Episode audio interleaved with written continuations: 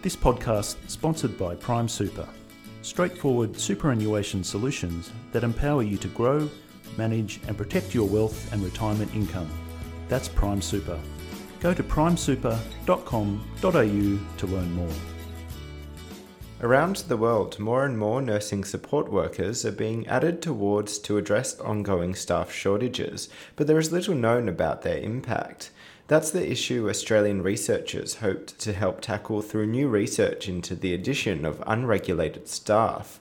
Study lead Professor Christine Duffield joins me now to discuss the study. Christine, you said that the effects of the addition of unregulated nursing support workers on nurse, patient, and system outcomes are not well documented. Uh, what are some of the current blind spots? Blind spots are that we have usually not added staff to wards. What we've usually done is replaced regulated, like a registered nurse, with an unregulated worker, like an assistant in nursing. Mm-hmm. Um, but but there isn't an endless supply of registered nurses, so we are facing some workforce shortages, and we do need to think about how we might then restructure our ward staffing. So it seemed reasonable that adding someone, so not replacing a member of staff, but adding an additional unregulated worker might have improved outcomes. It would have given nurses more time to spend time with patients, to spend on perhaps some more higher level tasks. The assistant in nursing might have been able to answer the call bells more rapidly, spend more time with patients, etc. So the gap is we don't know, and we didn't know when we started the research, whether that would have a positive effect or not, adding somebody to the workforce. So you looked at five wards where nursing support workers had been added and, and looked at that against a group of five wards where there were no nursing support workers. So what were the benefits of adding these workers? Well, in some of the qualitative results, we found that nurses, regulated nurses, registered nurses, did find that they were that they were useful, that they missed them when they weren't there, mm-hmm. that they certainly assisted in uh, in providing some basic care. But that was in the in the interview part of the data. That's not what we what we found in the rest of the study is when we looked at the adverse events for patients. Unfortunately, there there was a negative impact on what happened with patients. What were some of the, the negative outcomes? We found that on a ward where an, an unregulated worker was added to the system, that there was a higher rate of urinary tract infections and pneumonia, which are, are things that nurses can intervene. They can prevent those from happening because they're there all the time. They see deterioration, they note it, they report it, and it's managed very quickly. Mm-hmm. So there was some adverse events where the rates went up. There were some reasons for that potentially that would explain it. It may be that those nursing support workers were added towards where staffing was already not stable, where they mm-hmm. had vacancies, for example, where they had heavier patients and required uh, more skilled nursing than they were getting.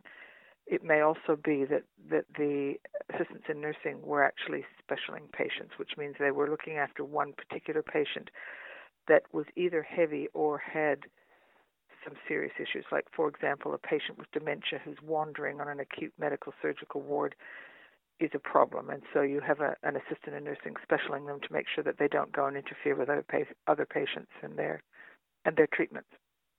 So there's some reasons why they might not have improved outcomes, but we did start the study assuming that adding someone to help registered nurses would improve the care. So, all in all, adding nursing support workers to ward staffing did, did not lead to improvements in patient care. Why might we be seeing that? Why, why isn't added help uh, improving clinical outcomes on, on, a, on a broader scale?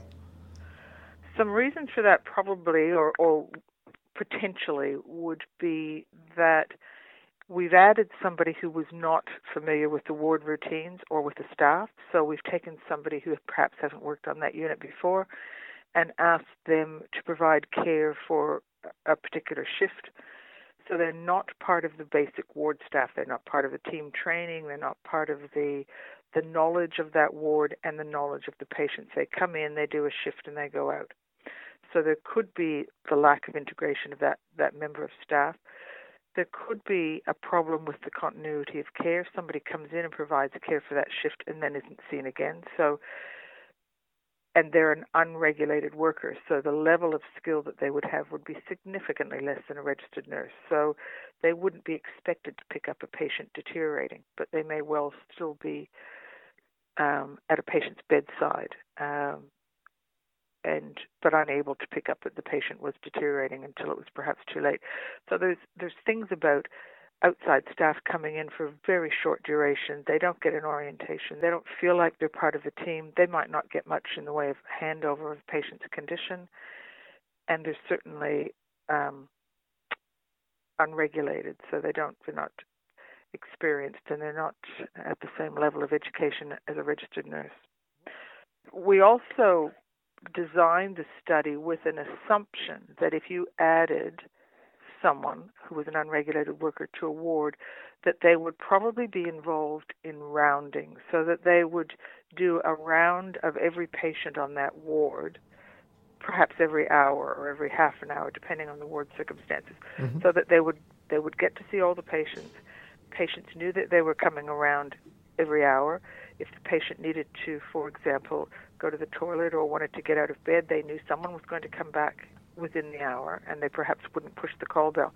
So we did assume that that was the model of care that would be implemented, but of course it wasn't. They found themselves either part of a, team, but they were not really a team member, or they found themselves more frequently looking after one patient with special needs. And so, what advice would you give to a hospital considering adding nursing support workers to wards? Well, there's since been some research done by Linda Aiken in the United States, and she's found the same thing. So, my sense is that while it seems like a good idea to add someone to assist staff, that's not what two studies have now found. So, the advice is that probably it's if you if you were going to go down that road, you would need to be very careful about how you implemented it. So you would probably want to ensure that it was a member of staff who was added to a ward that was always on that ward and was part of that ward staff and was very, very clear what their role was and what their activities were. And you would probably give them the task of, of rounding, you know, going around once every hour to see every patient, see if they needed anything.